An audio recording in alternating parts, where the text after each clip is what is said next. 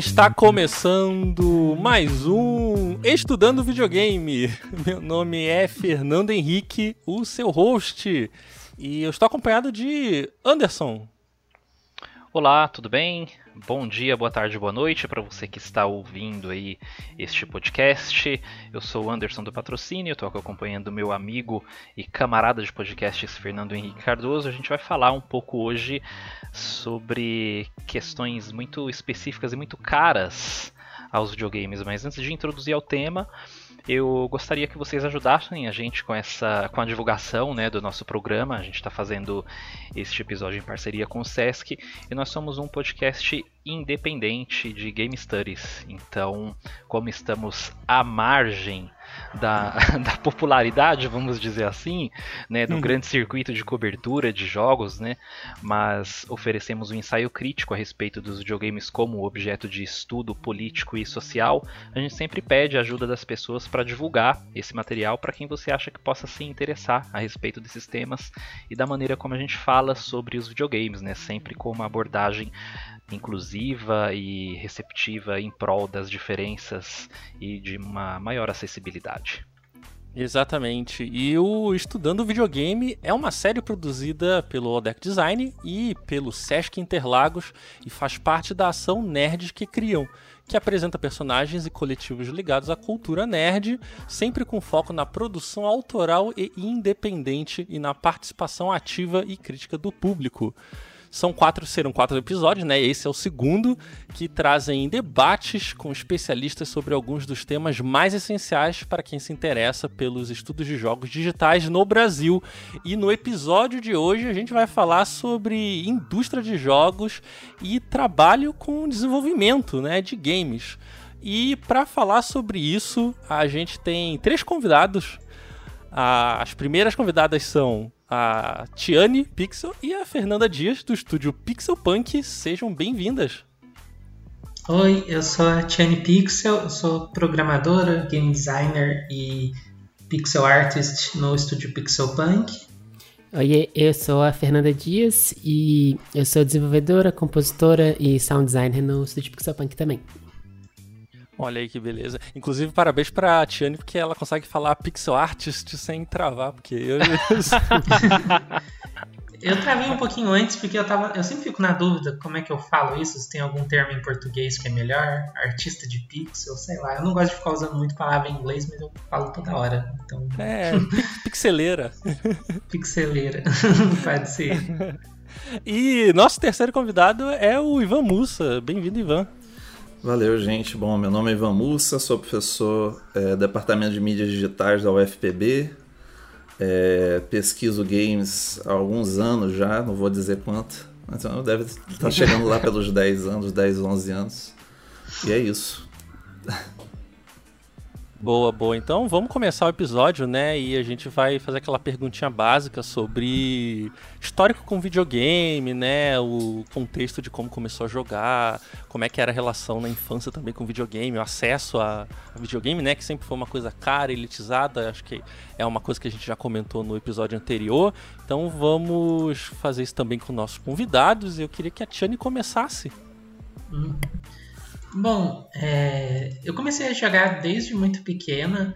É, eu acho engraçado que tipo a, a, minha memória mais antiga assim da minha vida é quando eu era bem pequena assim e era o meu pai trazendo um Super Nintendo lá para casa e vinha com a fita do Super Mario World e do Mortal Kombat. E, e, eu só podia jogar o Super Mario World, eu morri logo na primeira fase, e aí meus irmãos ficavam jogando horas de Mortal Kombat, e aí eu só tinha uma chance de jogar Super Mario World, e assim que eu morria, eles já me tiravam lá e botavam Mortal Kombat de novo.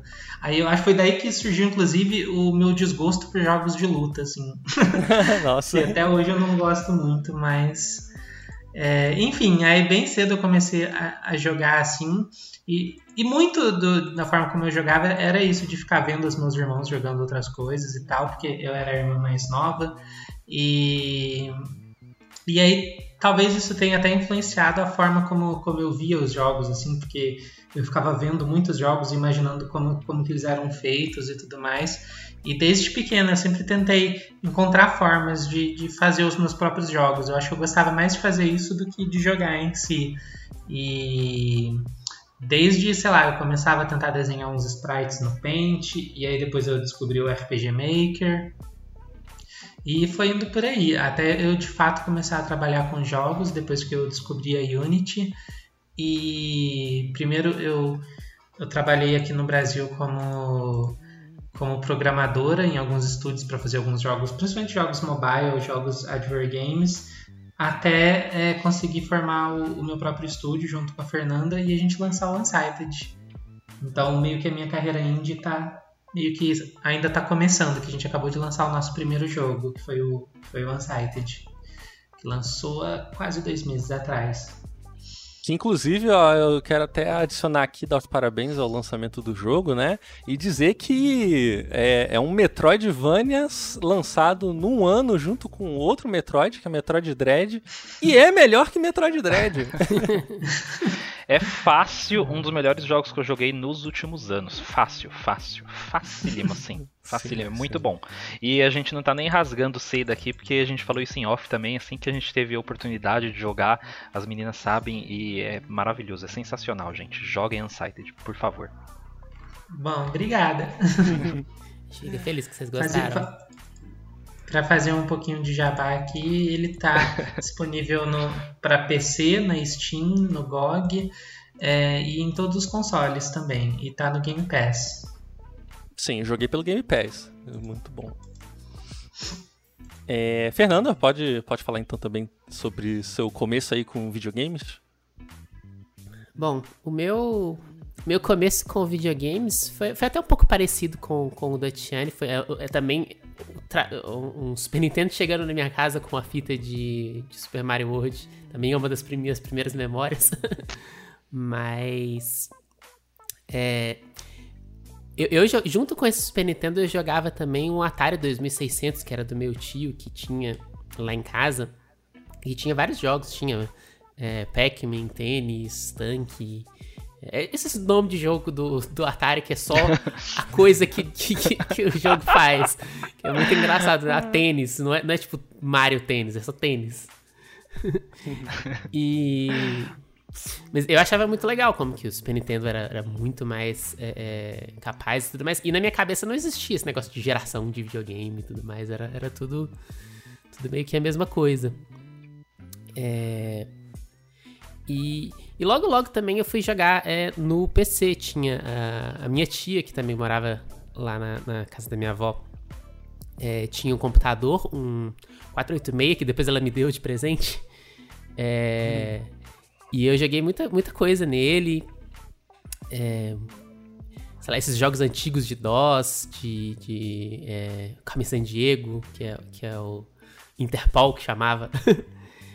é, e, e, é muito engraçado, porque desde cedo também eu também quis é, ver como que era feito. Eu procurava, é, no, no comecinho assim da internet, teve um... É, teve o site do Mataleone, que eu acho que foi o meu primeiro contato com o desenvolvimento de jogos, desenvolvimento de, de fase, no caso. Que ele ensinava como fazer uma fase de Counter-Strike. E eu achava o máximo, assim. Eu baixei o, o Worldcraft, eu, eu fiz as minhas próprias fases, eu inventei um tanto de moda, é, fiz fase baseada no, no Matrix, no, no, no, na rua lá de casa, umas invenções de moda com os caixotes e tudo mais. Nada muito bom, assim, claro, né? É, era uma, uma coisa feita por uma criança de, de 10, 12 anos, mas mesmo assim... é, foi, foi um dos meus primeiros contatos com, de fato, o desenvolvimento de jogos. E, e, era muito legal, que era uma ferramenta muito rica. A Tiane mencionou o RPG Maker. O criador de fase do, do da engine da, da Valve, o, o WordCraft, ele também era muito rico, dava para fazer. É, eu não cheguei a fazer, mas dava, dava para fazer as fases de mod e tudo mais, que era muito muito legal, assim. E, e, essa minha relação com os jogos sempre, sempre foi assim. Eu sempre gostei de. de tentar ver como eles funcionavam, tentar fazer a minha própria versão e tudo mais. E, e depois de um tempo eu, eu fui pra. Eu sempre, eu, eu sempre tive uma relação com música também. E depois de um tempo eu pensei, poxa, eu gosto de música, eu, eu sei tocar vários instrumentos, eu gosto de jogos, eu juntei as duas coisas e comecei a fazer música para jogos, participei de algumas jams e tudo mais, criei um portfólio e aí depois a gente fundou o estúdio Pixel Punk. E agora eu tô aqui fazendo música para jogos. Muito bom também. A trilha do, do Unsighted também é ótima. Obrigada. É, Ivan, então, chegou sua vez. Bom, é, eu acho que eu comecei ali na. Talvez um pouquinho antes, né? No, se bem que é, acho que foi a Fernanda que falou do, do Atari, né? Mas eu comecei com um console chamado MSX, que era uma espécie de computador, console de videogame que meu pai surrupiava do Cefet, onde ele dava aula. ele levava lá para casa com uma sacola cheia de fita, né? E aí eu joguei Pitfall, joguei jogos que, enfim, que intercambiavam ali aquelas, aqueles portes de jogos é, que misteriosamente eram uns jogos totalmente diferentes nos consoles que eles, que nos vários consoles que eles funcionavam, né? E depois Master System, aí eu já lembro um pouco melhor, tenho memórias um pouco mais menos vagas, né? Joguei o Sonic do Master System, achando que era o melhor jogo do mundo, depois descobri que era um porte meio mal feito do Mega Drive. Né? a gente criança não percebe essas coisas. Enfim, aí. Não, e, e é incrível como parece exatamente igual, né, cara? Sim, do Master sim. System e do Mega Drive. Eu passei por essa experiência também e eu também quebrei a cara depois. É. Que bom que não tinha alguém chato, né, pra falar, ó, oh, isso aí é um, é um porte mal feito, na verdade, a versão boa é do Mega Drive. É, ah, essa, olha essa grama, meu Deus. Mas aí depois foi um pouco. Fiz a, a progressão Super Nintendo, PlayStation, que foi aquele festival de, de jogos 3x15, né? Uma coisa assim, comprados no. Gosto. Em, em, naqueles ambientes tão que eu, que eu, amava aí quando era criança, né? de camelódromos e etc. É, e assim, especificamente como que isso foi parar na minha vida, digamos assim, profissional, né? Como pesquisador, professor, foi meio por acaso. Eu, eu sou formado em audiovisual, né, em cinema, é, trabalhei, trabalho hoje como professor de, de áudio. É, então, trabalhei com, com audiovisual, com a parte de som, mas em, em coisas de TCC, etc. Eu precisava escrever um TCC é, teórico, porque não tinha grana para fazer meu próprio filme, como boa parte dos meus colegas da, da PUC Rio. Então, fui fazer um TCC teórico sobre narrativa, sobre roteiro e e a minha orientadora sugeriu falar sobre narrativas de games, por algum motivo que eu não lembro. Eu mencionei sobre isso. E aí eu fui começar a estudar os clássicos dos Game Studies, né? E aí fiz essa, essa uma, uma, um péssimo TCC sobre esse tema. Aí tentei melhorar um pouquinho no, no mestrado, né? Tô tentando melhorar até hoje. Entrei na UERJ, que é um, um lugar onde o pessoal pesquisa é, coisas relacionadas a games, muito tentando combater um pouco uma visão é, que é mais assim do senso comum, né? embora algumas pessoas ainda tenham do jogo como uma coisa é, ruim do ponto de vista cognitivo, né? comunicacional. Então tem um grupo lá chamado Cybercog, que é liderado pela professora Fátima Regis, é, que tem muitas pesquisas assim do ponto de vista sobre jogos e performance, jogos e cognição, é, ressaltando lados mais positivos dos jogos, né? E eu, depois do doutorado e agora depois de terminar o doutorado, né, que eu estou na UFPB, eu acho que eu mudei um pouco, já voltei a estudar coisas não tão agradáveis assim do mundo dos jogos, então em relação com com movimentos de extrema direita, é, enfim, coisas prazerosas desse tipo, né? Então teve essa, essas, essas mudanças assim, mas é como o videogame aparece talvez na minha vida. Acho que dá para resumir dessa forma. Ah, muito bom. Muito bom. Anderson, você quer começar aí com as perguntas? É, eu acho que o, o Ivan ele trouxe um ponto que eu sempre falo né, nos nossos programas, falo nas redes sociais também, e eu vou até deixar registrado aqui. Considerando as condições materiais do Brasil, né, que é um país que está junto com todo o restante do sul global nas margens do capitalismo.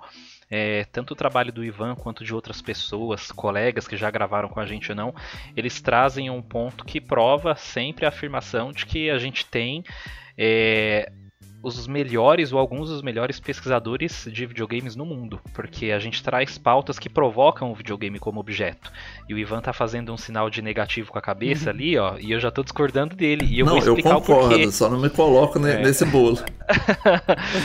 e eu vou explicar por quê. Porque, por exemplo, você não vai ver sair da Europa não com tanta frequência ou até mesmo com, com uma verdade material, né, estudos sobre videogame e decolonialismo, problemáticas que estão na margem do acesso, da distribuição do que são os videogames e outros temas que são mais espinhosos, né, que são caros para essas é, para esses países, para essas potências, que também nem tão tão avançadas em relação a gente no que diz respeito a uma linha temporal no que se pesquisa videogame. É, embora as nossas pesquisas no início dos anos 90 elas ainda tivessem um caráter muito amador, porque o videogame era uma coisa muito nova, né? A gente está pesquisando videogame no Brasil tem 30 anos, pelo menos. Né, a gente não está muito distante do que acontece lá fora, né, no, nos Estados Unidos, na Europa. Eu não sei como que é na Ásia por uma questão idiomática mesmo, né? A gente acaba não tendo acesso. Eu até falei com o Fernando esses dias que eu tenho curiosidade, mas ainda não é um acesso fácil. Agora, eu acho que a gente tem grandes centros de pesquisa e me, fica, me faz muito feliz reconhecer que esses centros eles não estão concentrados no sudeste assim.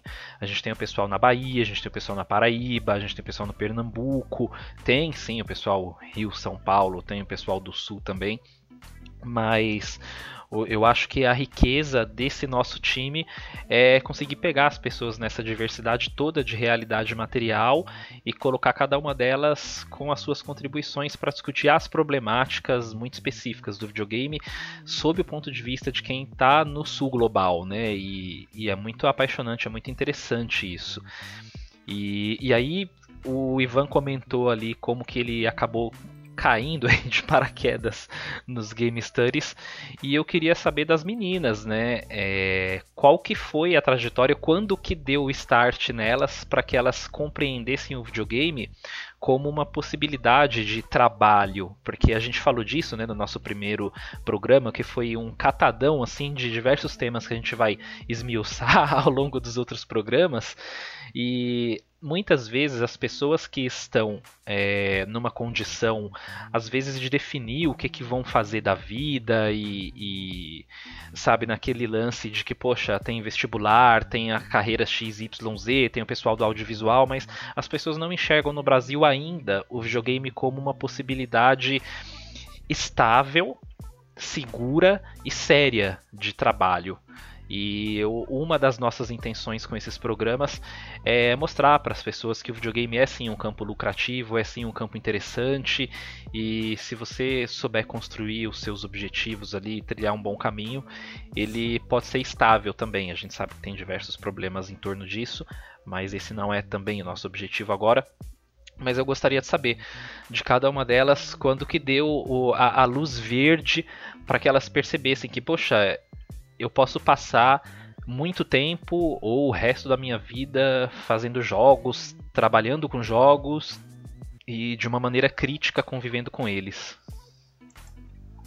Bom, é, eu, vou começar então é, e voltar um pouco, até um pouco mais antes e relacionando um pouco com o que vocês estavam falando sobre talvez uma perspectiva mais única sobre jogos que a gente pode ter aqui no Brasil é, eu acho que um momento muito importante para mim, pelo menos, foi é, curiosamente quando eu vi tipo no Super Nintendo, quando eu era bem criança, aqueles home hacks que tinham de, de, jogo de futebol, só que em português, que tinha o Ronaldinho Soccer e essas coisas. Clássico. E, pois é, e, e, de novo, isso, isso é uma experiência muito única do Brasil, da gente ter tido contato com esses home hacks por conta da pirataria, porque todo mundo aqui pirateou o jogo e a gente só podia jogar alguma coisa no Super Nintendo porque a gente tinha as fitinhas piratas e tudo mais. Hum. E, quando você jogava a maioria dos jogos, ou eles eram em inglês ou em japonês, e aí você sempre sentia que aquilo não era para você, e que é, é, eu não sei, talvez isso, isso ajudava até o videogame aqui no Brasil a ter um pouco esse aspecto meio. Não sei, meio que tipo. Meio radical, assim, de você estar tá jogando um negócio que não, não é para você, não foi feito por, por ninguém que você conhece, você nem sabe onde foi feito esse negócio. Até que você vê esses jogos que, que muitas vezes vinham em português ou em espanhol, que eram, que eram esses ROM hacks que eram vendidos aqui, geralmente nos camelôs. E eu acho que isso é muito importante porque isso mostrou, acho que para muita gente, como que era possível sim, tipo, fazer jogo aqui na América Latina. Tipo, o jogo não precisava ser sempre em, em inglês ou, ou, em japonês. E, e, tanto é que nas próximas gerações veio o Bomba Pet e tudo mais. E, e, é muito interessante você pensar como que o desenvolvimento de, de jogos na América Latina como um todo é, teve um passo muito importante aí nesse, nesse mundo às vezes quase criminoso assim de fazer esses phone hacks assim que na época era tudo ilegal e enfim e, e isso foi para muita gente o primeiro contato com esse tipo de coisa e que eventualmente leva à emulação e, e outras questões assim e que eu sinto que, que é uma visão muito, muito única que a gente tem por aqui. Que você, sei lá, alguém que mora nos Estados Unidos ou na Europa não teve esse tipo de contato, não, não sabia o que era um home hack, o pessoal morre de medo de pirataria, enfim. E, e aqui no Brasil você pergunta para qualquer game dev e, e, eles já tiveram um contato maior com, com esse tipo de coisa. E mas enfim, e aí justamente por, por saber que existe gente da América Latina fazendo jogos ou modificações é, desse, desse jeito que também me influenciou muito a fazer, tentar fazer esse tipo de coisa quando, quando eu fui ficando mais velha. Aí indo um pouco mais para frente pra, na história, é, eu ia fazer uma faculdade de arquitetura, eu estava fazendo, aliás, e na, na, meio que naquela de, de pressão da família, porque sei lá, eu tinha que fazer alguma profissão mais tradicional e só que eu não gostava nem um pouco. E, e uma outra influência eu acho que foi legal para mim foi quando eu vi os projetos do Danilo Dias. Não sei se vocês conhecem, que, que ele tinha acabado de lançar o primeiro jogo dele, o Oniken, e que, que me espantou muito também de saber que, que era um jogo brasileiro. E, e aí eu tava ficando de olho assim, nesses jogos indies que estavam saindo aqui no Brasil. E, até que eu decidi mudar completamente, é, tipo, sair do meu curso de arquitetura e começar a estudar jogos sozinha. Eventualmente eu fui fazer uma faculdade de jogos, meio que, sei lá, para agradar minha família, para eu estar em alguma faculdade pelo menos, mas por, por muito tempo eu fiquei estudando jogos sozinha em casa e através da internet e, e enfim, procurando os, os, recursos que dava na, na internet. E e meio que inspirada por, por esses jogos índios brasileiros que estavam saindo nessa época, pensando, ah, poxa, se esse pessoal consegue meio que viver disso, deve ter como, sabe? Apesar da, da maioria das pessoas, pelo menos naquela época, dizerem que, que não tinha como trabalhar com jogo aqui no Brasil, eu fui meio que me inspirando nessa galera que estava lançando jogos indies nessa época. Mas depois teve o Dandara e. enfim. E, e claro, muito, muito além dessa, dessa questão assim mais ah, se tem como viver com isso ou não. Tem a própria questão meio que da paixão assim por jogos, que, que eu já tinha comentado antes, que, que eu sempre quis fazer jogos. E, e, e aí, quando eu comecei a trabalhar com jogos mesmo, é, naqueles estúdios para fazer jogo mobile ou, ou Adware Games, foi uma experiência muito boa, mas também era o tipo de coisa que me senti, que fazia eu me sentir um pouco miserável, assim, porque é... ah, é aquele tipo de, de trabalho muito que faz você ver muito, é... sei lá, faz, faz você se sentir muito desvalorizada e, e sem entender o sentido do, do porquê que você está fazendo aquilo e enfim, me deixava muito, muito triste trabalhar com, com, esse tipo de jogo. Nada contra quem trabalha com esse tipo de jogo, mas talvez as, as experiências pessoais que eu tive não uhum. foram muito boas. É, desde de questões de, tipo de ganhar muito pouco nessa, nessa área, até, até sei lá, é, trabalhar com gente muito, muito ruim nesses estúdios. E isso me motivou muito a querer trabalhar sozinho, assim, tipo, fazendo os meus próprios jogos e tudo mais. E, claro, eventualmente não, não, não ia ser sozinha, mas sei lá, fazendo algo mais, mais pessoal, onde eu pudesse me expressar e, e enfim, e trazer para o jogo alguma coisa que, que eu acreditava de verdade.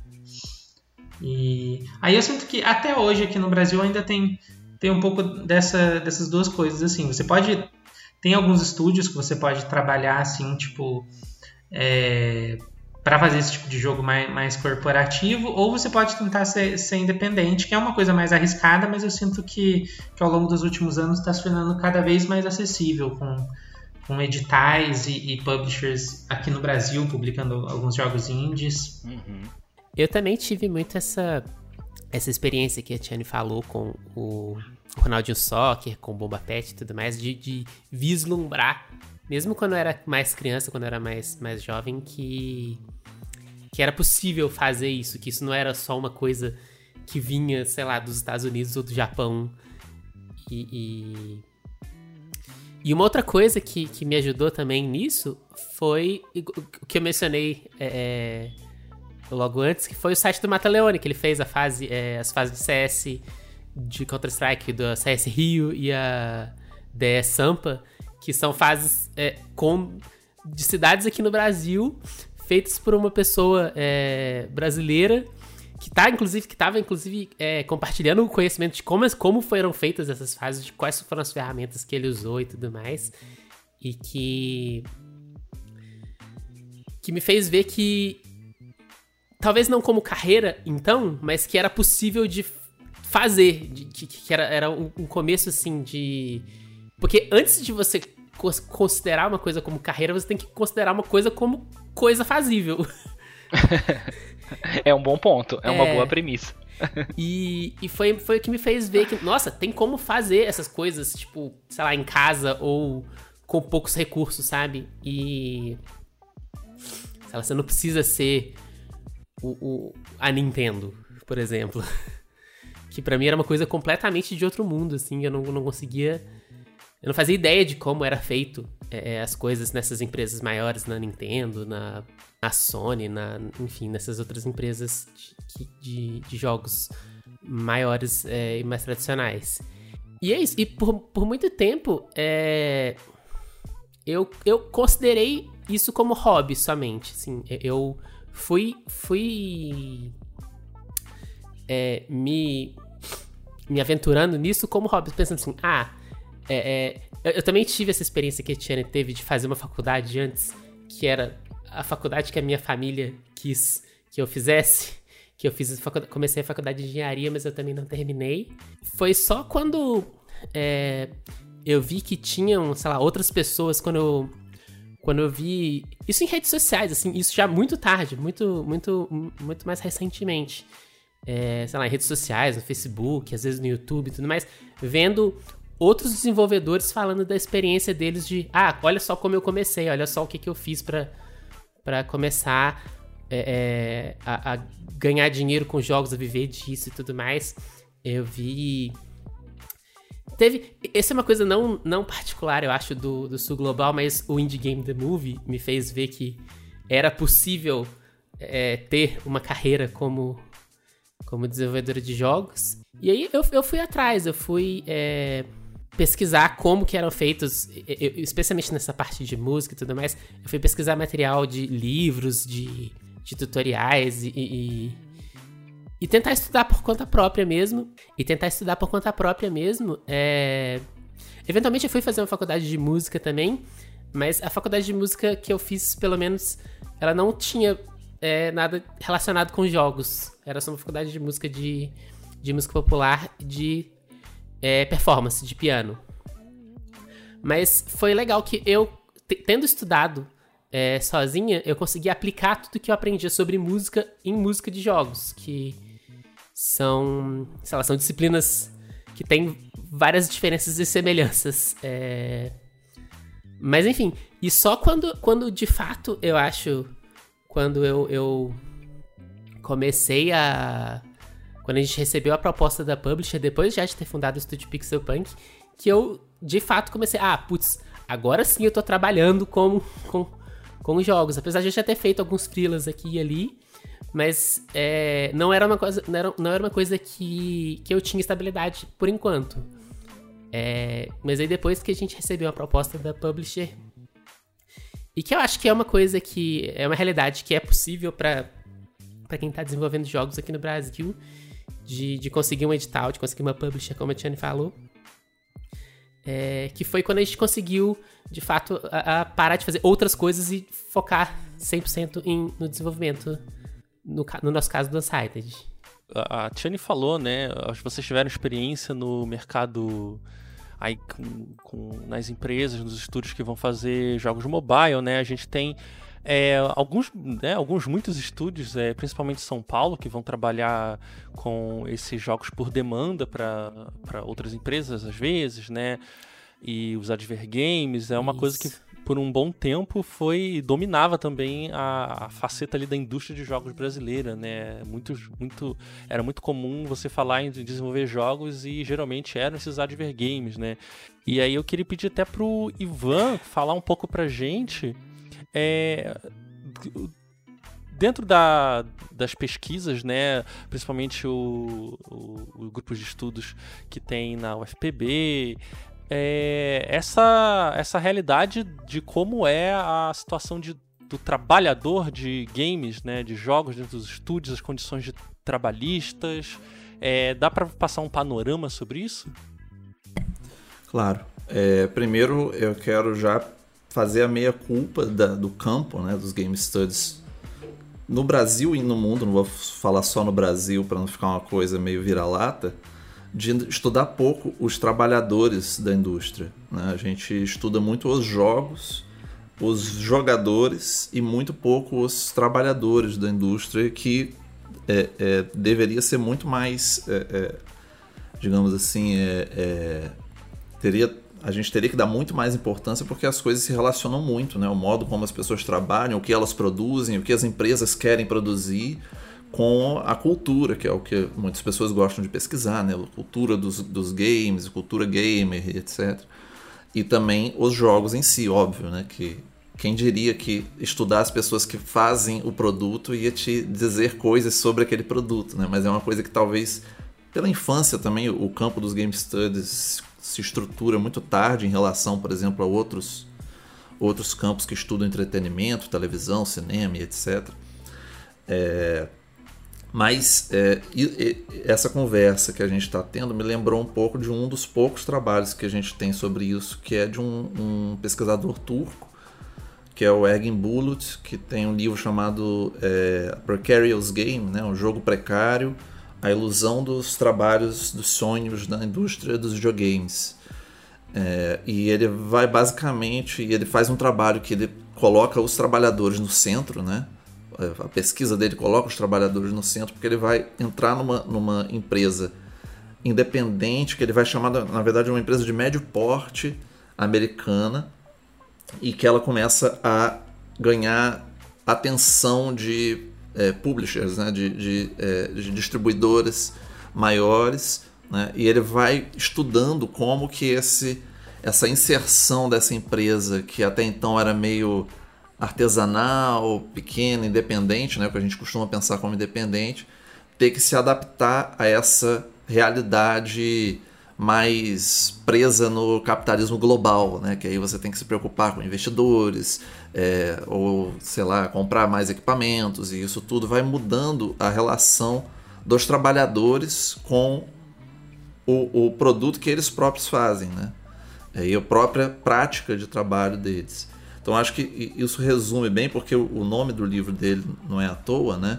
Essa ideia do, do, do do sonho, porque realmente eu estava ouvindo a Fernanda e a Tiane falando, vendo, vendo se o que elas falavam ia bater mais ou menos com o que, com o que ele é, vê lá nos Estados Unidos, né?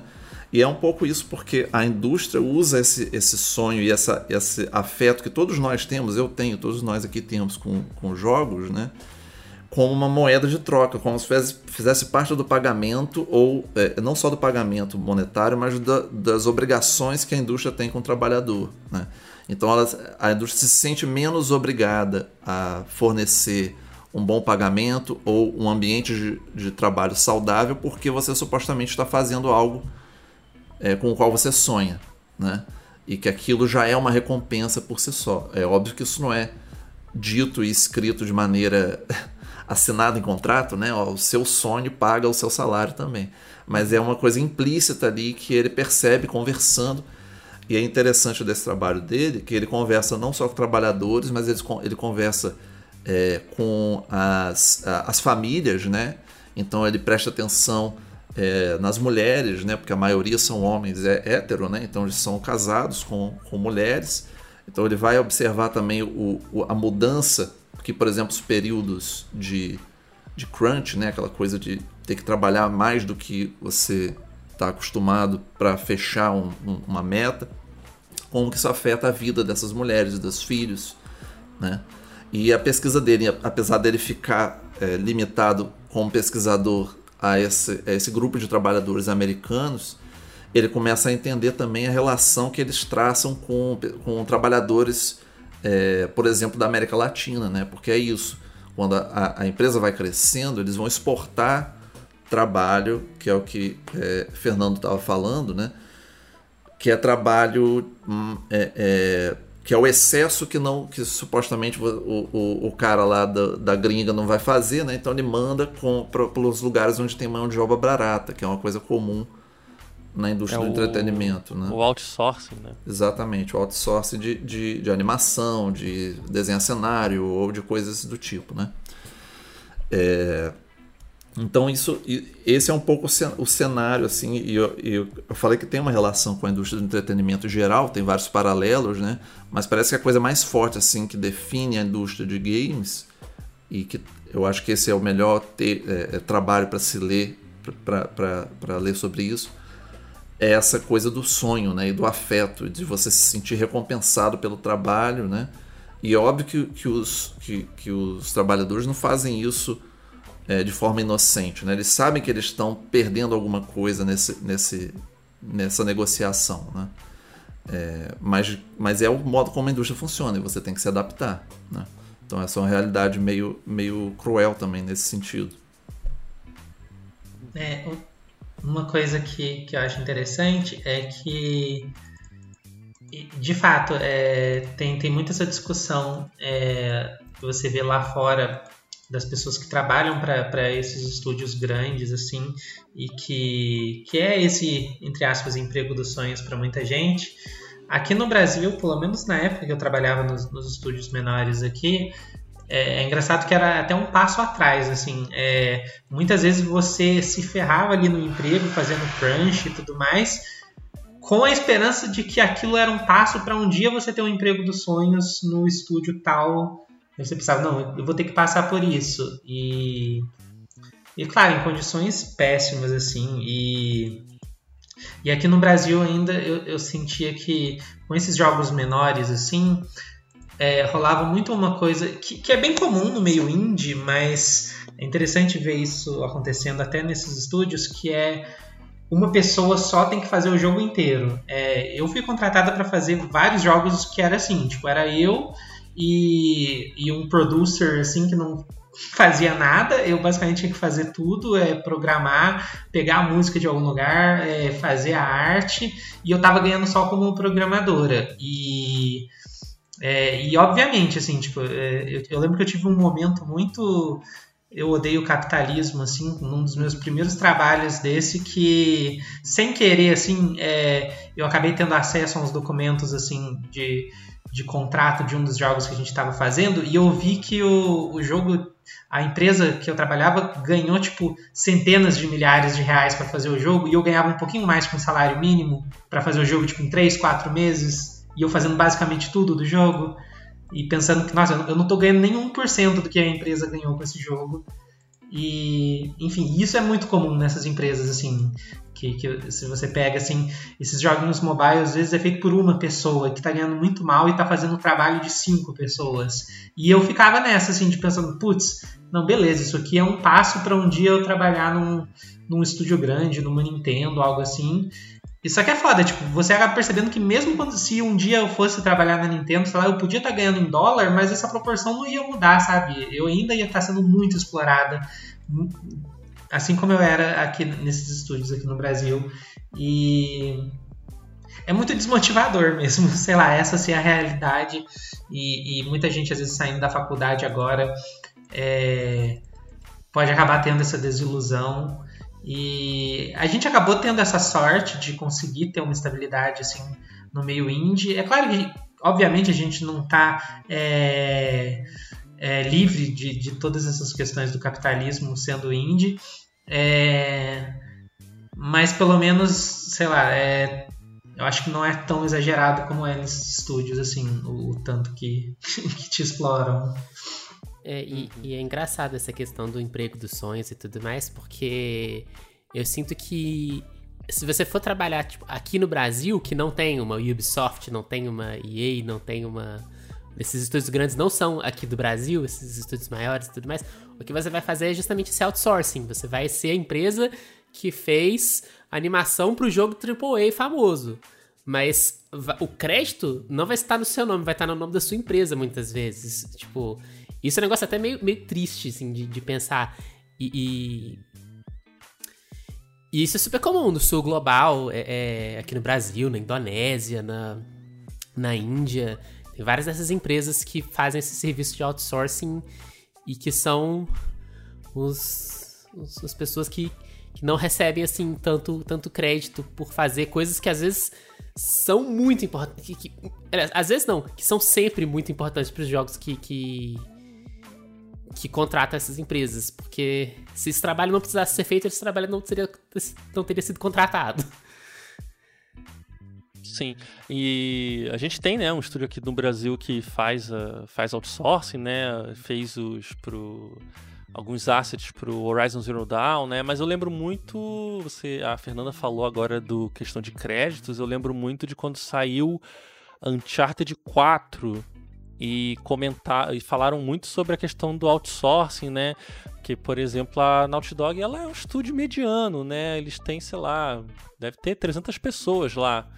E aí, para fazer esses jogos gigantescos, onde você tem um minuto para passar por um cenário repleto de decoração, asset, quadro, um monte de coisa, né? E tudo isso por outsourcing, né? A Naughty Dog vai lá, contrata um estúdio do outro lado do mundo. E depois isso não tá nos créditos, né? Então você tem uma, uma, uma situação bem, bem precária nesse sentido, né? E aí eu queria até saber de vocês é, se vocês acham que essa é a realidade majoritária que a gente vai ver aqui no Brasil e principalmente para quem está ouvindo é, o nosso, a nossa conversa, o que, que a pessoa tem que prestar atenção para, na medida do possível, ser menos explorada do que é, do que as oportunidades surgirem, né, de ser, de correr o risco de é, ter um salário muito baixo, ou ser extremamente explorado, né, e passar por experiências ruins, né, como a Tiane está falando, a Fernanda está falando. Vocês têm alguma dica para isso? Vocês acham que é, tem como buscar um jeito mais saudável de também entrar nessa indústria que é tão precária? Então, é, isso é muito complicado, porque, tipo, sei lá, a gente não conseguiu encontrar um trabalho saudável na indústria, nessa indústria mais tradicional, então a gente foi fazer o nosso próprio estúdio. É a praxis. É... e. É, mas sei lá, eu acho coisas, por exemplo, que eu faria diferente buscando ter uma experiência melhor no trabalho. É, sei lá, às vezes tentar bater o pé para ter um salário maior, é... enfim, é, deixar bem claro assim, em contrato as horas que você vai ter que trabalhar, o que, que você vai ter que fazer. Se você for fazer alguma coisinha a mais, alguém ah, faz um puxadinho ali na arte, você tem que cobrar mais por isso. Enfim, é, porque isso é outro problema também, de que muitos desses trabalhos são, são meio informais, assim, tipo, eu já fiz vários trabalhos que apesar de, de ter sido feito assim com já como MEI, eram informais, não tinham um contrato, não tinham nada, assim, era eu acreditando que o cara ia me pagar depois. E aí nisso a pessoa é, abusa demais de você, assim, porque ela vai ficar pedindo pra você fazer um tanto de coisa e se você não fizer, você não sabe se você vai, vai ganhar pelo que você já fez, sabe? Então, tentar sempre deixar menos informal possível o seu trabalho e e é muito, é muito complicado dar esse tipo de dica, porque a gente sabe que muita gente está, às vezes, numa. Tem muita gente que está numa posição que, que sente que não pode pedir essas coisas, sabe? Que está desesperada por um emprego e vai aceitar qualquer coisa. Então, às vezes, eu sinto que o problema, às vezes, é até mais fundamental, sabe? Tipo, é... porque é o capitalismo se aproveitando dessas pessoas que estão desesperadas e vão aceitar qualquer coisa, sabe? E se as pessoas já estão nessa situação, eu até nem sei mais que, que dica que dá, sabe? A, a, além de talvez tentar ir para o meio independente e. Enfim. É que e, o foda é que fazer isso que a gente fez já requer uma estabilidade, assim, tipo, já requer um, um, um, planejamento e tudo mais que. que nem sempre está disponível. É, é, um certo privilégio, assim. É, é, e eu sinto que essa situação que a Tiane falou, realmente eu acho que não é uma situação que se resolve com dicas é, é, de como, assim, você consegue mitigar várias dessas coisas com o que ela falou e tudo mais, são, são, são é, dicas muito valiosas, assim, de colocar no papel, falar assim, ah, as minhas funções são tal, eu não vou acumular função além disso sem ser compensado e tudo mais. Isso, sim, é super importante. Mas eu sinto que é um problema mais sistêmico, assim. Não é nenhuma coisa exclusiva da indústria de jogos aqui no Brasil. É uma coisa que sei lá, esse tipo de, de relação trabalhista é, existe em vários outros, em várias outras indústrias e tudo mais, e você acaba tendo que fazer muito mais coisa do que você do que você foi contratado para fazer e, e, você vai ser pago muito mal e tudo mais. E sei lá, eu sinto que é isso, não, não é um problema resolvível, apesar de mitigável com dicas individuais, não é, não é ação individual, eu acho que que resolve. Uhum perfeito porque você deu o, o gancho que eu queria. É, a gente falou no, no programa passado que os jogos eles são capazes de atrair também, né? Porque eles são essa indústria que está em constante expansão. Outras atividades paralelas que não são necessariamente trabalhar com jogos de maneira imediata. E aí o Ivan comentou que a academia não estuda de maneira geral é, as condições de trabalho ou trabalhador né, dessa indústria. E eu até mencionei no episódio passado que essa também não é uma preocupação da ordem jurídica, não é uma preocupação dos pesquisadores do direito do trabalho. E esse é um ponto bastante importante, né? Porque em, em, discussões mais técnicas e voltadas para os segmentos que resolveriam na prática essas deficiências, que é regulamentação, sindicalização, um amadurecimento do debate teórico, técnico e jurídico, ele não, não existe no Brasil, seja por desinteresse do meio que ainda se preocupa muito com questões mais tradicionais, né, do, da ciência jurídica como um todo, ou seja por outro meio de outras é, áreas das humanidades, né? Porque o, o, direito ele é uma ciência social aplicada, mas a própria sociologia também não se importa com a sociologia do trabalho na era moderna voltado especificamente para pessoas que trabalham com computador, com desenvolvimento, com audiovisual, com entretenimento de maneira geral, são áreas muito negligenciadas pelos estudos de trabalho no Brasil. Lá fora isso acontece com maior frequência, né? Esses estudos até porque você tem polos polos de produção audiovisual muito mais tradicionais, né? Você tem é, Hollywood que está sempre envolvida com questões de sindicalização e a gente vê, né, é, entra ano, sai ano, alguma coisa envolvendo roteiristas, envolvendo greves, esses movimentos todos que eles tentam ser é, abafados ali pelas ordens patronais, mas ainda assim existe uma discussão. E na Europa também, que você tem vários, né, vários polos de cinema que vão se preocupar muito com essa questão, né? E, e a preocupação com o audiovisual nascida no cinema, ela vai passando também para outros segmentos ali. Agora, no Brasil, a gente sabe que o audiovisual ele sempre foi precarizado, cultura é uma coisa que às vezes demanda quase que um espírito aventureiro, assim, de desbravador mesmo, para você entrar, chegar num segmento e muitas vezes você vai ser o pioneiro ou estar entre os pioneiros ali daquele segmento, daquele diálogo todo envolvendo a, a, profissão, a área de atuação, enfim. Então eu acho que existe uma deficiência de discussão que ela não está ligada iminentemente ao objeto direto, que é o, o, videogame em si. Quando a gente pensa assim, o ente videogame e tudo que orbita imediatamente esse objeto.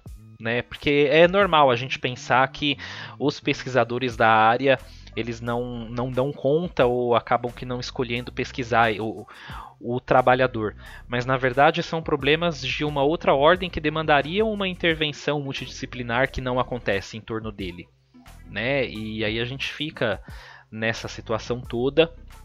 E se você está ouvindo a gente quer ser advogado, estude direito dos streamers e desenvolvedores e jornalistas, que é importante. Eu acho que é, é muito bom esses programas porque a gente está conversando a respeito de outras escolhas e de outras áreas que não são necessariamente, ah, eu quero fazer jornalismo ou eu quero ser um desenvolvedor. Né, mas outras áreas que podem te habilitar, te despertar um interesse para trabalhar com videogame ali e enfim, e você acabar contribuindo para que nesse interesse você decida fazer uma pesquisa, você decida trazer a pauta para o centro da sala, as pessoas colocam em cima da mesa e aquilo passa a ser uma discussão da comunidade, que é onde algumas coisas nem chegaram ainda, elas nem são uma discussão da comunidade. Sim. Ivan, quer comentar uma coisa? Sim, é, é muito bom esse gancho, né? Eu também estava pensando, na, na, principalmente na questão da. É, quando a Fernanda falou que não se trata de um problema que você possa resolver com, de forma individual, né? É, pensando né, nas questões e que é, tem um pesquisador chamado Jamie Woodcock que a gente conhece aqui porque ele lançou o Marx no Fliperama, né? É, em português recentemente mas ele tem um trabalho assim mais do ponto de vista de é, o Marx Fliperama é um, uma espécie de, de, de, introdução ao pensamento marxista do ponto de vista é, dos games, né? Mas ele tem uma pesquisa assim mais é, é profunda com sindicatos na Inglaterra, né? Que é de onde ele é. Ele tem os artigos com o Paulo Rufino também, que é um outro pesquisador que, que fala disso é, e que mostra um pouco dos desafios né, de, de, da criação de uma cultura coletiva, né, que tem a ver com sindicalização, mas tem também a ver com o, o a maioria dos trabalhadores né, se, se entenderem enquanto parte de uma, de uma classe. Né, é, que, obviamente, nos videogames você vai ter alguns empecilhos para isso que em outros lugares você não vai ter. Né? Às vezes essa própria ideia do, tra do trabalho como sonho, né? Isso aparece no essa questão da sindicalização do, do, aparece rapidamente assim no texto do Bullitt que eu falei mais cedo e ele mostra que, que as pessoas apesar de começarem a sofrer muito com a, com a hierarquia, né? A partir do momento que você digamos assim ganha o pote de ouro, que eles ganham o pote de ouro para poder agora a gente tem dinheiro para fazer o jogo que a gente quiser, né? Mas ao mesmo tempo você vai ter que responder ao investidor, responder a flutuações do mercado global e coisas do tipo, né? É, eles, mesmo diante dos problemas que eles começam a ter, a ponto que a empresa chega até se desfazer, né? Eles não consideram, é, nem, nem pensam na possibilidade de, de, de que isso passa por um problema coletivo, né? Eles acham que eles fizeram alguma coisa errada, ou que eles deviam ter feito assim ou assado, e não que, que eles se viram presos numa, numa, numa espécie de, de, de linha de montagem, né? Que eles pararam de ser quem controla o, o processo, ou pelo menos obviamente que mesmo o desenvolvedor independente ele não controla tudo, né? Você depende ainda de coisas fora do seu, do seu controle mas é, é, você dá muito desse controle, parte do que, do que eles tinham, principalmente de decisões criativas, né, para as empresas e, e, eles não percebem que eles entram nessa linha de montagem, né, e que foi isso que no fundo torna o trabalho deles, ao invés de ser a coisa mais importante que está acontecendo ali naquele lugar, né, passa a ser como se fosse uma pecinha do banco imobiliário de um cara que tem, na verdade, ele tem várias peças, ele não tem só uma, né? Então, mesmo que a sua peça ali esteja dando lucro em algum momento, se for interessante em algum momento cortar é, é, investimento para jogar em outro lugar que está precisando, é, ou fazer alguma coisa, é, alguma, é, tomar alguma, alguma decisão que vai prejudicar a liberdade criativa, digamos assim, dos desenvolvedores, né? Eles, essa, essa decisão vai ser tomada, né? Então, de certa forma, é um problema coletivo, porque passa por todo o conjunto de trabalhadores que fazem parte dessa, dessa rede industrial dos games, né? É, e aí, o, o, aí voltando a fazer a meia culpa, que eu concordo com, com o Anderson, é uma questão que, por exemplo, se a gente tivesse estudos do direito no Brasil pesquisando o direito do trabalhador digital, né, do, não só dos games, mas do click work, né, que é a galera que trabalha com treinando inteligência artificial. Tem até é, pesquisadores brasileiros que trabalham com isso, Rafael Groma, por exemplo. É, mas, é, mas a gente podia ter também a galera do direito, né, é, da, da, administração, de todos, todos os campos, né? psicologia do trabalho, é, e, não, e a gente não tem muito. Né? Isso ajudaria muito, né? porque é, a, nós, como pesquisadores de games, a gente depende de, da interdisciplinaridade. A gente não pode ficar só com com a comunicação, que é o campo onde eu, do, ao qual eu pertenço, porque as pessoas estão estudando jornalismo, e com razão, né? Jornalismo, televisão, novela, coisas que são importantes serem estudadas também, mas que não me ajuda tanto quando eu quero, por exemplo, saber, por exemplo, qual é a situação trabalhista de um streamer nos Estados Unidos e comparar isso com a Coreia do Sul, por exemplo. Né? É, então é, é, um, é um esforço coletivo que precisa ser feito e que muitas vezes não é, né? E o Ivan falando dessa questão do coletivo e pensar como sociedade essas questões de direitos trabalhistas até e fazer uma regulamentação de como vai percorrer o, a jornada de trabalho né, do profissional da profissional porque é, eu eu lembrei agora de, por exemplo, anedotas de estúdios, né? É muito comum falar assim, ah, porque tinha crunch no estúdio. E aí o estúdio passou por uma experiência horrível fazendo crunch. E aí eles aprenderam que, ah, não vamos fazer crunch, né? Tem uma história dessa com a Double Fine fazendo o Psychonauts. Aí tem lá o estúdio que faz o Dead Cells, né? Ah, não, porque eles não têm crunch e tal. O estúdio, outro estúdio indie lá, que é meio indie, né? O pessoal do Transistor. Super Giant. Ah, Super Giant, né? Eles também dizem que não fazem crunch. Mas aí fica nessa coisa, né? Ah, é, cada, cada estúdio vai ter que descobrir por si, si, mesmo se como é que é a experiência do crunch e dependendo, geralmente são só estúdios pequenos, né? Um estúdio onde a hierarquia é menos é rígida, aí eles não fazem crunch, né? Enquanto isso você tem, é, sei lá, 4 mil pessoas na, na Rockstar e fazendo crunch por 5 anos para lançar um jogo gigantesco. Activision parecido também. E aí você fica, então você fica nessa, né? Como é que você vai resolver uma situação de uma indústria quando o papo é, não, porque tal estúdio descobriu como resolver isso, tal estúdio descobriu como fazer aquilo, quando na verdade é um problema que deveria ser é, solucionado na indústria total, né? Você baixar leis trabalhistas, sindicatos e tal, e definir, não, assim que deve ser uma jornada de trabalho, hora extra é, paga, nada de banco de horas, sei lá, e e limitar também as horas, né? Porque a gente tem aí exemplos de pessoas que chegam a quase 100 horas semanais trabalhando. Né? Uh, antigamente era comum, e eu tenho certeza que hoje em dia é, mas o pessoal deve tentar esconder, mas é dormir no estúdio. Dorme no estúdio, come debaixo da mesa e volta a trabalhar. Então, é, eu acho que é realmente isso. É uma, é uma questão de como sociedade a gente resolver isso, ao invés de, por exemplo, deixar para um estúdio ou outro, né, individualizar a situação. É, é engraçado essa questão trabalhista, é, engraçado entre aspas, né? É, que tem essa, esse paralelo que, que, que a gente estava conversando mais cedo com, a, com o resto da indústria do entretenimento, com Hollywood, com cinema no geral e tudo mais, que eu sinto que é, mais no começo, como os jogos estão no começo relativamente é, comparado com o cinema, eu sinto que tinha essa essa falta de regulamentação e que todas essas regulamentações, no, no, caso do cinema, foram muitas vezes escritas com sangue, assim. É, porque no cinema tinha acidentes é, fatais, assim, as pessoas morriam no set e tudo mais. E. E eu sinto que essa regulamentação é absolutamente necessária também pro resto da indústria do entretenimento.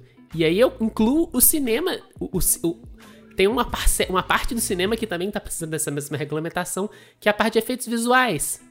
É, que justamente é, por ser um trabalho digital, assim como os jogos, assim como o é, esse, esse, desenvolvimento de software também no geral, é, é pouquíssimo regulamentada até no norte global. E, e, que também tem muito outsourcing e tudo mais. E que eu sinto que é, é um jeito que eu vejo os estúdios é, tomando atalhos, assim, tipo, ah, eu vou filmar tudo com tela azul, mesmo, mesmo eu podendo fazer um set, um set simples, assim, que, que, que você pode fazer, porque no set, os trabalhadores são todos sindicalizados. Se eu mandar na tela azul, se eu mandar um estúdio é, é, fazer isso no computador, esses trabalhadores não são sindicalizados, eles podem crunchar o quanto eu quiser. Isso vai acelerar a produção do meu filme. Isso vai acelerar a produção do meu jogo. Isso vai acelerar a produção. E isso sempre é, assim, é... Esse tipo de atalho é sempre o que o capitalismo vai buscar quando possível, quando não regulamentado. E é mais barato, né? E é mais barato. É, é... Se você diminui custo, diminui prazo, você aumenta seu lucro. É, é básico.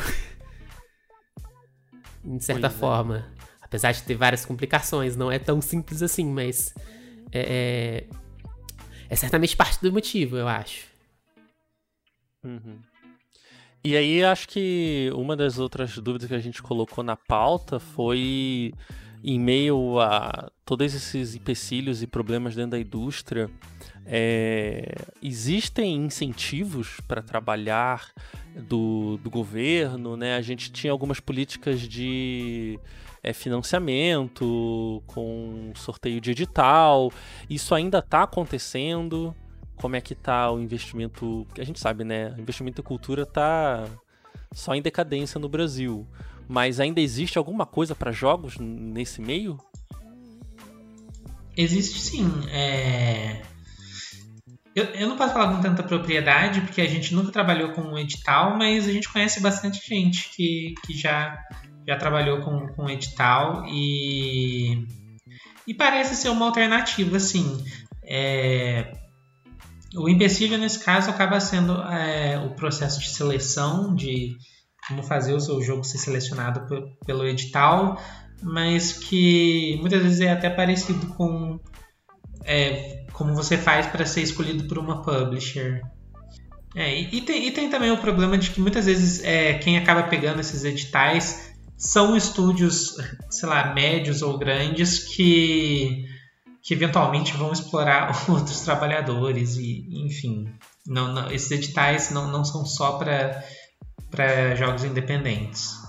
É, eu ia, eu ia comentar que a gente é tão é, imaturo ainda nessas discussões, né? Que quem cuida desses editais é a Ancine, então a gente não tem nem um órgão específico para isso, é tudo muito confuso e o pessoal aproveita o balaio do audiovisual, porque assim, audiovisual é um balaio, né? É, é um termo preguiçoso para você jogar tudo ali do, no rótulo de que ah, aquele negócio de arte ali, né? Então a gente usa a Ancine para fomentar né, as políticas, as poucas políticas de, de editais que a gente tem e eventualmente alguma outra política pública mais abrangente e mais solta né, do desenvolvimento e do incentivo ao mercado, mas são debates ainda muito muito amadores, né? Justamente porque você não tem o envolvimento, por exemplo, de outras áreas junto com quem faz essa, quem elabora esses editais,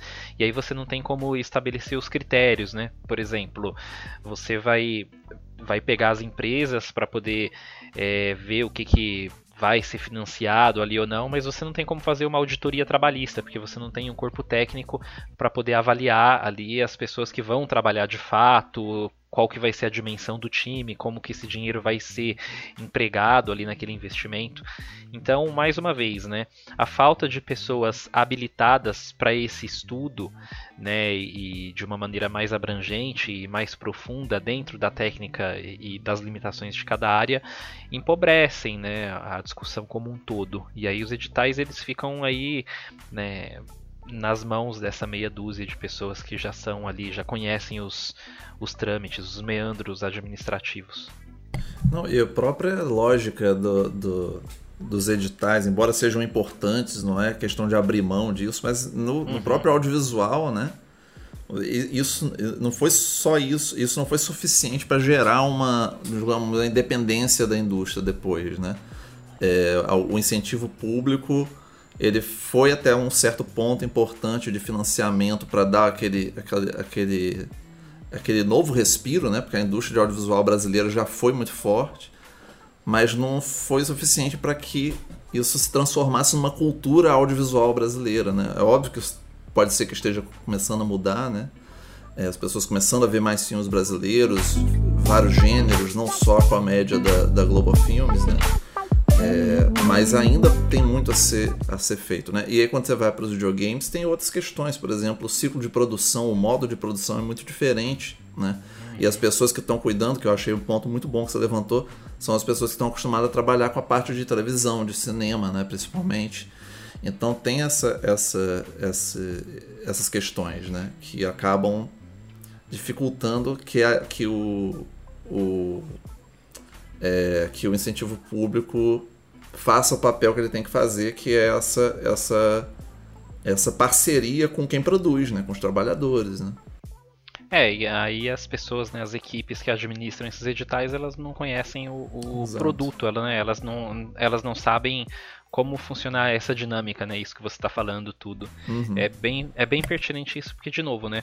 É, fica repetitivo dizer, mas a gente sempre vai esbarrar nessa limitação da técnica, né? Dos esforços técnicos de cada uma das áreas que estão envolvidas. E não são muitas atualmente. E esse é o maior problema. É o, é o entrave que, na verdade, impede que haja um amadurecimento do mercado, né? Porque se por um lado é, não são as pessoas envolvidas aqui com essas questões legais. Por outro lado, as únicas que estão mais é, que estão avançando essa discussão são só os grandes é, incentivadores ali, as pessoas que injetam dinheiro e que na verdade vão cobrar resultados mais uniformes, vão continuar essa lógica de exploração e vão impedir que a coisa avance, né? Porque a gente sabe que os direitos sociais eles só são conquistados, né, a partir da resistência da classe trabalhadora, a partir dos diálogos interclasses, e é uma coisa que atualmente não acontece. Então,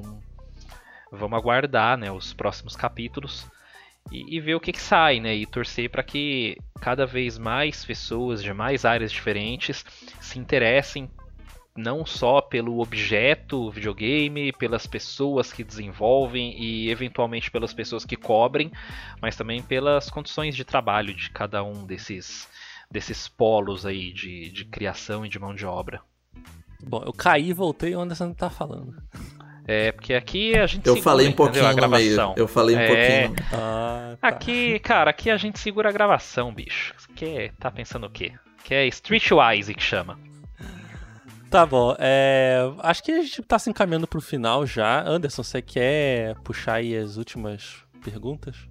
É, eu queria entrar num ponto que é muito importante e aí até se comunica um pouco com o trabalho das meninas e com a percepção também do Ivan sobre o nosso mercado, né? Porque em determinada altura aqui a gente falou de características do nosso mercado, né? Bom, na verdade esse é, é praticamente o tema do nosso episódio, mas aí a gente estava falando também é, de como que as coisas se desenvolvem aqui no sentido criativo, né? É, a Tiani falou da angústia dela, né? De ter trabalhado com uma coisa que não era uma expressão do que ela é como pessoa, tudo. E aí a gente tem o Unsighted, que é um jogo que ele é super bacana, ele é moderno e ele traz assim em todas as linguagens dele é, coisas que a gente sempre defendeu aqui, né? Ele é inclusivo, ele é diverso, ele é artisticamente muito apurado e, e, é um jogo brasileiro. E é essa definição é que eu acho muito curiosa, assim. Eu queria ouvir delas e aí também depois do, do Ivan. É, o que, que a gente entende hoje, né, como o resultado do nosso mercado, assim, os jogos desenvolvidos no Brasil, eles são jogos em que você reconhece uma identidade brasileira, você tem elementos que unem esses jogos uns aos outros sem ser aquele chavão, né, de ah, das cores da bandeira ou de tratar de temas que são eminentemente ligados à historiografia brasileira, sabe? Eu vou fazer um jogo que fala sobre os povos indígenas, eu vou fazer um outro jogo que fala sobre uma determinada questão histórica do Brasil ou uma condição social facilmente identificável, assim. Então, como que elas entendem é, e como que elas chegaram no resultado do que, que é o Unsighted, o que, que ele tem de brasileiro, se elas gostam dessa denominação, se ah, o jogo é brasileiro, o jogo é isso, o jogo é aquilo, como que funciona? Uhum. Então, isso é muito complicado, assim, porque é, tem um pouco essa coisa que você falou, assim, dessa expectativa ah, que o jogo brasileiro, sei lá, ele vai. Não sei, vai falar sobre folclore brasileiro, sei lá. Sim. Mas eu, eu acho que isso, isso é uma visão muito, muito rasa, assim, porque tem muitas outras coisas que que são únicas aqui do Brasil e, e às vezes não são tão imediatamente óbvias. Uhum. É, eu, eu fico pensando, tipo, tem aquele jogo Chroma Squad, que, que é um jogo sobre tokusatsu japonês e você tem que montar ele. E aquilo é muito brasileiro, apesar de ser um, um, negócio importado do Japão, porque Tokusatsu fez muito sucesso aqui no Brasil nos anos 80 e tudo mais. E se você for ver, tipo, nos Estados Unidos, a galera não sabe o que é Tokusatsu. A galera conhece só Power Rangers, que é o Tokusatsu é, mastigado para virar um, um, americano, mas a galera nem gosta tanto assim. Uhum. E então, de certa forma, ele é um jogo que só poderia ter sido feito aqui no Brasil, porque ele tem um pouco essa, essa mistura de coisas brasileiras com tokusatsu que veio da nossa vivência, assim, de quem, sei lá, via TV nos anos 80, 90. Uhum. E, enfim, e talvez não seja a coisa mais óbvia quando você pensa em jogo brasileiro. Um outro caso também é aquele Horizon Chase, que ele é muito inspirado naquele jogo Top Gear. E se é, é, um outro caso interessante. Top Gear é um jogo americano, beleza. Mas se você for ver fora do Brasil, ninguém sabe o que é Top Gear. O Top Gear é muito famoso aqui no Brasil porque ele foi muito pirateado, era muito fácil de fazer a fita pirata dele. E aqui no Brasil ele é um clássico. E aí todo mundo brasileiro que vê o Horizon Chase sabe que, ah, putz, é um jogo na vibe do Top Gear, assim. E enfim, e, e, é muito interessante. Quando, é, é, talvez seja uma, uma coisa de, de, olhar caso a caso, assim, mas muito desses jogos brasileiros tem alguma coisa que você vê ali que, putz, isso aqui só, só poderia ter saído do Brasil mesmo. Uhum. E no nosso caso, uma coisa que a gente tentou fazer meio de uma forma um pouco sutil é tipo o nome dos personagens. A gente tentou dar nomes latinos para todos os personagens, nomes que funcionam em português. E primeiro porque acho que soa mais natural assim pra gente quando a gente estava bolando a história do jogo. E, e, porque é mais legal também, porque é muito chato assim quando você pega um jogo, mesmo se o jogo tiver uma versão uma versão traduzida dele, às vezes dublada, isso acontece com o filme também, que tá lá os caras tudo falando em português e aí do, do nada uns nomes em inglês, assim, sei lá, a gente acha meio estranho isso e a gente tentou colocar todos os nomes latinos e colocar mais diversidade também nos personagens, porque é uma diversidade que a gente sente que tem aqui no Brasil, de, de cor e, e tudo mais, que não ia fazer sentido, sei lá, a gente fazer todo mundo ser branco e enfim. Uhum. E, e tem muita coisa que vem do, do, subconsciente mesmo, aquela coisa de que muitas vezes a, a obra diz muito sobre, sobre o autor mesmo sem querer, assim, tem, tem muita gente que ficou fazendo é, paralelo do jogo com a situação do Covid aqui no Brasil e tudo mais, que é coisa que a gente nem pensou muito, sabe? Mas talvez está ali também, sabe? Não, muito bom. Eu acho que é isso que a Tiane falou, assim, tipo, eu acho que os jogos brasileiros, eu acho que eles não conseguem evitar ser brasileiros, assim. Eu acho que, mesmo quando tem algumas influências é, gringas de, de, de, outros países e tudo mais, mesmo de, de mídias que, que não são é, nativamente brasileiras, eu sinto que elas são sempre muito é, refletidas por essa, essa lente brasileira, pela, pela, pela experiência de como é consumir isso no Brasil. É, esse exemplo que ela deu do, do Chroma Squad, eu acho que é um, um, um ótimo exemplo disso, assim, porque é isso a pessoa. A gente tá fazendo esses jogos é, é, vivendo como pessoas brasileiras. Eu acho que. É, é, é difícil evitar. Você tem que fingir muito ser gringo para fazer um jogo parecido com o jogo gringo, sabe?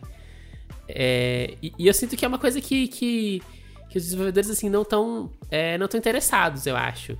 Sei lá, eu vejo, por exemplo, o, os jogos da Joy Masher, o Oniken, o Blazing Chrome e tudo uhum. mais. Eu sinto que, apesar de eles serem jogos, tipo, baseados em franquias é, americanas ou japonesas, filmes de ação americano, esses jogos tipo Ninja Gaiden, é, Contra e tudo mais, que são jogos é, que não são brasileiros, eu sinto que os jogos em si têm essa perspectiva de ah, como que uma criança brasileira jogava Contra, sabe? Tipo, como que uma. Sim. Como que um, um, um, um adolescente assistia o filme do Rambo no Brasil. Uhum. E. E eu sinto que é isso. Tipo, eu acho que isso é uma coisa que une é, é, os jogos.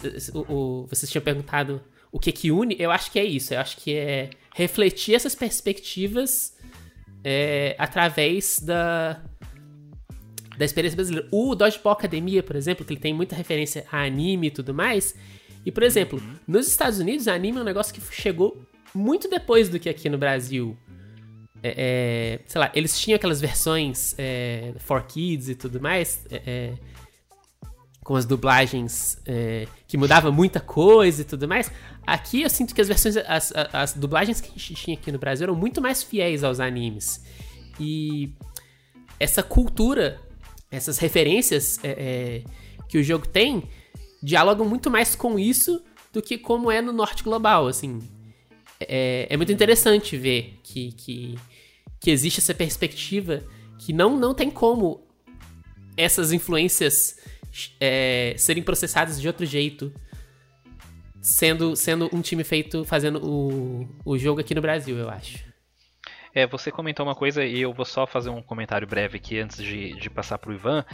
É, todos esses jogos que vocês citaram, né, eles tentam é, não é necessariamente só emular os jogos que inspiraram, mas também emular uma experiência de infância nostálgica e, e, o consumo, né, dessas coisas aqui no Brasil. Tá muito ligado a isso sempre, sim, né? Então, são sempre inspirações baseadas em infâncias muito parecidas que as pessoas tiveram naquelas gerações. E esse comentário que você falou, eu acho que ele é perfeito, Fernanda, porque ele encontra um, um, um fio condutor ali né, nessas situações todas. E ele também não desloca o jogo de vocês, porque eu vejo muitas inspirações é, de clássicos ali, mas também com identidades muito específicas e que não afastam ele dos jogos brasileiros. Inclusive, eu queria até comentar aqui que uma das coisas que eu mais adorei nesse jogo foi a paleta de cores, que ela foge do, do óbvio de cores quentes que as pessoas fazem aqui. Eu não sei porque brasileiro gosta tanto de meter cor quente, cara, nos jogos. É tudo muito uma, uma paleta sempre muito tropical, assim. E o jogo de vocês tem cores muito bonitas, em tons muito interessantes, assim sabe, tem um, um, carmim, tem essas coisas assim, turquesa, essas coisas bonitas, mas ele tem também essa ligação afetiva, né, com os jogos que a gente costuma fazer aqui e com essa diversidade, com essas coisas que estão fazendo parte do nosso debate. Eu acho bem bacana, assim. Eu não, eu não desloco ele dessa outra experiência por conta das inspirações que a gente vê ali, né, de Zelda, de Metroid, mas ele também tem essas outras é, características criativas que o tornam único e essa direção, assim, com essas cores, com, com uma atmosfera toda ali que deixa tudo muito único. É, um, um jogo que a gente não mencionou a gente mencionou antes, mas não agora, é o Dandara, que uhum. eu sinto que ele é um jogo que tenta, intencionalmente ou não, é, ser mais obviamente brasileiro, e isso é super válido também, e, uhum. e, ele é muito incrível e muito único por causa disso. E muito interessante, porque você vê que é um jogo que discute uh, desde a questão da, da, escravidão, da ditadura aqui no Brasil, de, enfim, novamente várias coisas que, que a gente sente que só poderia ter vindo de um jogo feito aqui no Brasil. Sim. E que consegue dar toda essa perspectiva. Uhum. É, eu acho que volta um pouco para aquilo que a gente estava falando antes da, da questão da pirataria, né? Porque não é simplesmente ter acesso a um jogo que em outras partes do mundo as pessoas conseguem ter com mais facilidade, né? Mas sim das práticas novas que isso alimenta, né? Eu lembrei de um livro do, de um pesquisador que é, é um caso super interessante, assim, porque ele é um pesquisador independente, assim, eu acho que ele escreveu esse livro meio que por conta própria, é um cara chamado Ítalo Chianca, e ele foi estudar é, é, locadoras de videogame no interior do Rio Grande do Norte. Aqui é, eu estou em Natal, né? É uma cidade no interior do Rio, do Rio, Grande do Norte. Eu esqueci o nome da cidade agora. E que ainda tem locadora de, de videogame. É, e que é uma forma de consumo né, tipicamente brasileira. Então é, é óbvio que nem todo mundo precisa ter jogado videogame locadora, mas tem as lan houses, tem é, é, a cultura agora do, do, Free Fire no celular, né? Que você joga, na, com, obviamente com o celular é mais fácil você jogar é, coletivamente, não? Então acho que tem algo assim da, da, da experiência é, é, de jogar videogame no Brasil que ali, incentiva você a pegar o, ir na casa do vizinho jogar Mega Drive porque você só tem Super Nintendo, né? É, ou pegar uma fita emprestada e não devolver e acabar ficando, sabe? Essa, esse tipo de experiência conjunta que, obviamente, informa como as pessoas vão produzir jogos depois, né? Que é mais ou menos isso é, que vocês estavam falando antes, que mesmo que você não queira colocar ali o seu jogo sobre, é, sobre sei lá, sobre indígenas ou sobre o cangaço, sobre coisas próprias da história brasileira, é, você ainda tem algo disso trans, transpa, é, transparecendo no jogo. Né? É, acho que quem ia gostar desse, desse papo é um, meu colega José Messias, que pesquisa pirataria e, e games, porque ele também, ele também tem uma leitura interessante sobre essa coisa do, do jeitinho brasileiro, da gambiarra, né? que as pessoas geralmente associam isso ao, ao Brasil e que isso às vezes tem um, tem uma, um ar meio de exotismo, sabe? Tipo, ah, lá no, no, no eles, são latinos, né? Eles sabem dar um jeitinho. E ele fala que, na verdade, todo. É, é, você pegar a cultura digital, por exemplo, tem, ela é lotada de gambiarra, né? É, seja no Brasil ou seja em qualquer lugar do mundo, né? Mesmo os caras, digamos assim, que têm a grana, eles, eles usam é, de, de pequenas artimanhas e tal, conexões imprevistas, mas eles gostam de vender uma imagem limpa, né? Entre aspas. E talvez aqui a gente já assuma mais isso, né? é, de uma maneira é, é, talvez não mais natural, mas porque é a forma que, que, que se tem para fazer jogos, para jogar jogos. Né? Então acho que vai um pouco nesse sentido, embora isso não. não eu tenho que citar o, meu, o Messias aqui, senão, senão ele vai me acusar de, de citação em falso. Você acertou no, em cheio porque o, o Zé Messias vai estar no próximo episódio. Então... Pois é. Ah, Olha só, tá tudo ligado. Né? Ah, o ouvinte ele vai pensar que isso foi combinado. Na verdade não foi, gente. Foi é, orgânico mesmo. Exato. E acho que tem mais alguma coisa, Anderson? Mais alguma pergunta?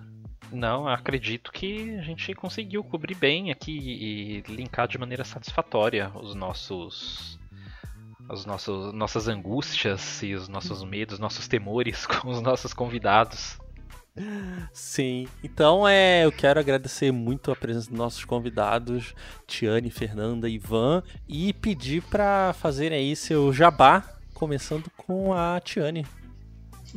Bom, muito obrigada pelo convite. É... Bom, eu já fiz o jabá lá no começo do programa, mas posso fazer aqui de novo. É, a gente lançou o Unsighted recentemente, ele está disponível no PC, na Steam, no GOG, tá também em todos os consoles e no Game Pass. E quem quiser seguir o nosso estúdio é o arroba estúdio Pixelpunk no Twitter para falar com a gente. Tem o meu Twitter pessoal também, que é o arroba mas eu tô querendo me livrar um pouco dessa história de Twitter aí na minha vida, que esse negócio não faz muito bem. Então eu tô usando um pouco menos, mas quem quiser comprar aí o Unsighted e seguir a gente lá na arroba Estúdio Pixelpunk, ajuda bastante. Tem também é, a trilha sonora do Unsighted na, tá disponível na Steam, é, no Bandcamp para comprar também. É, ironfairy.bandcamp.com. Tem no Spotify, tem no YouTube, tem em todas as plataformas de música aí. Tem no Deezer, tem no Tidal, tem em todas as plataformas de streaming que você quiser ouvir também. É, tem o meu Twitter pessoal que eu também tô tentando usar menos, que é ironfairy underline. E, e eu acho que é isso. Esse é o nosso chabá. Pessoas muito sensatas, né? Abandonando o Twitter. Vai lá, Ivan. É, bom, eu vou falar aqui então da, dos meus dois, é, minhas duas, meus dois ambientes de pesquisa, né? As, as pessoas com as quais eu, eu trabalho juntos, que é, é a Rede Metagame, arroba Rede Metagame no Twitter, que tem pesquisador como Anderson tinha falado, né? De tudo quanto é canto do Brasil, tem pessoal no Sul, tem no Pará, tem no Nordeste, Bahia, Rio Grande do Norte, Paraíba. É, e do Lens UFPB, que é o grupo que eu agora estou coordenando junto com o professor Tiago Falcão, também da UFPB, que é arroba lens underline UFPB na, no Twitter, né? E temos aí muitas pesquisas, assim, a gente, 2021 foi um, um momento de acumular vários, vários trabalhos que ainda não saíram, mas que eles vão sair. A gente está estudando é, trabalho infantil nos esportes, a gente está tá estudando discurso é, é, de extrema direita em canais gamers. É, mas o que é, tem artigos nossos sobre isso tudo está lá no Twitter, né? Sobre, sobre trabalho em aplicativo é, que mistura games com compras, tipo rap, né? Então tem coisas bastante conteúdo de pesquisa sobre trabalho e jogos, né? Embora eu, isso é uma, uma vontade minha, eu queira também fazer esse tipo de trabalho de contato com os trabalhadores, né? Entender do ponto de vista deles é, como eles como eles fazem, né? O, o seu dia a dia de, de, produzir games e como que isso funciona é, aqui no nosso contexto. É isso. Muito bom, muito bom. E então também agradeço o Anderson que né, tá aí. Opa, eu que agradeço aqui a nossa presença constante, sempre falando sobre os videogames, seus sabores e dissabores. Agradeço aos ouvintes que nos acompanharam em mais esse programa.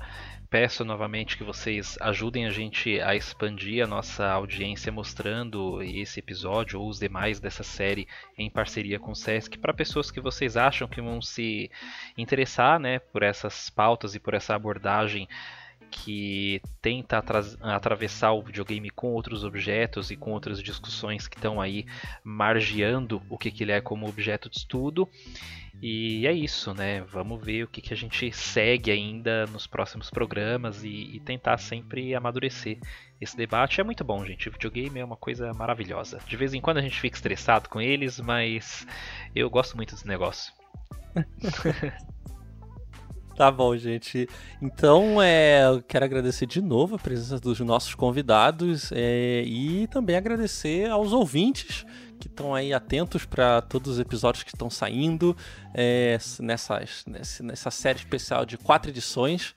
E se você gostou do papo, acompanhe a divulgação e repercussão dos outros episódios pelo YouTube, pelo Instagram do Sesc Interlagos ou pelas redes do Holodeck, né, que é tudo arroba Holodeck Design.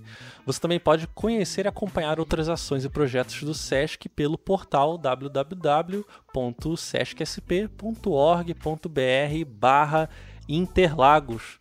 Então, gente, semana que vem a gente está aí com mais um papo. Já teve até spoiler aí de quem vai participar. Então, fiquem de olho aí que semana que vem estamos de volta. Beijo para vocês e tchau, tchau. Valeu, obrigado. obrigada gente. Tchau, tchau. Obrigado, Valeu, tchau. tchau. tchau.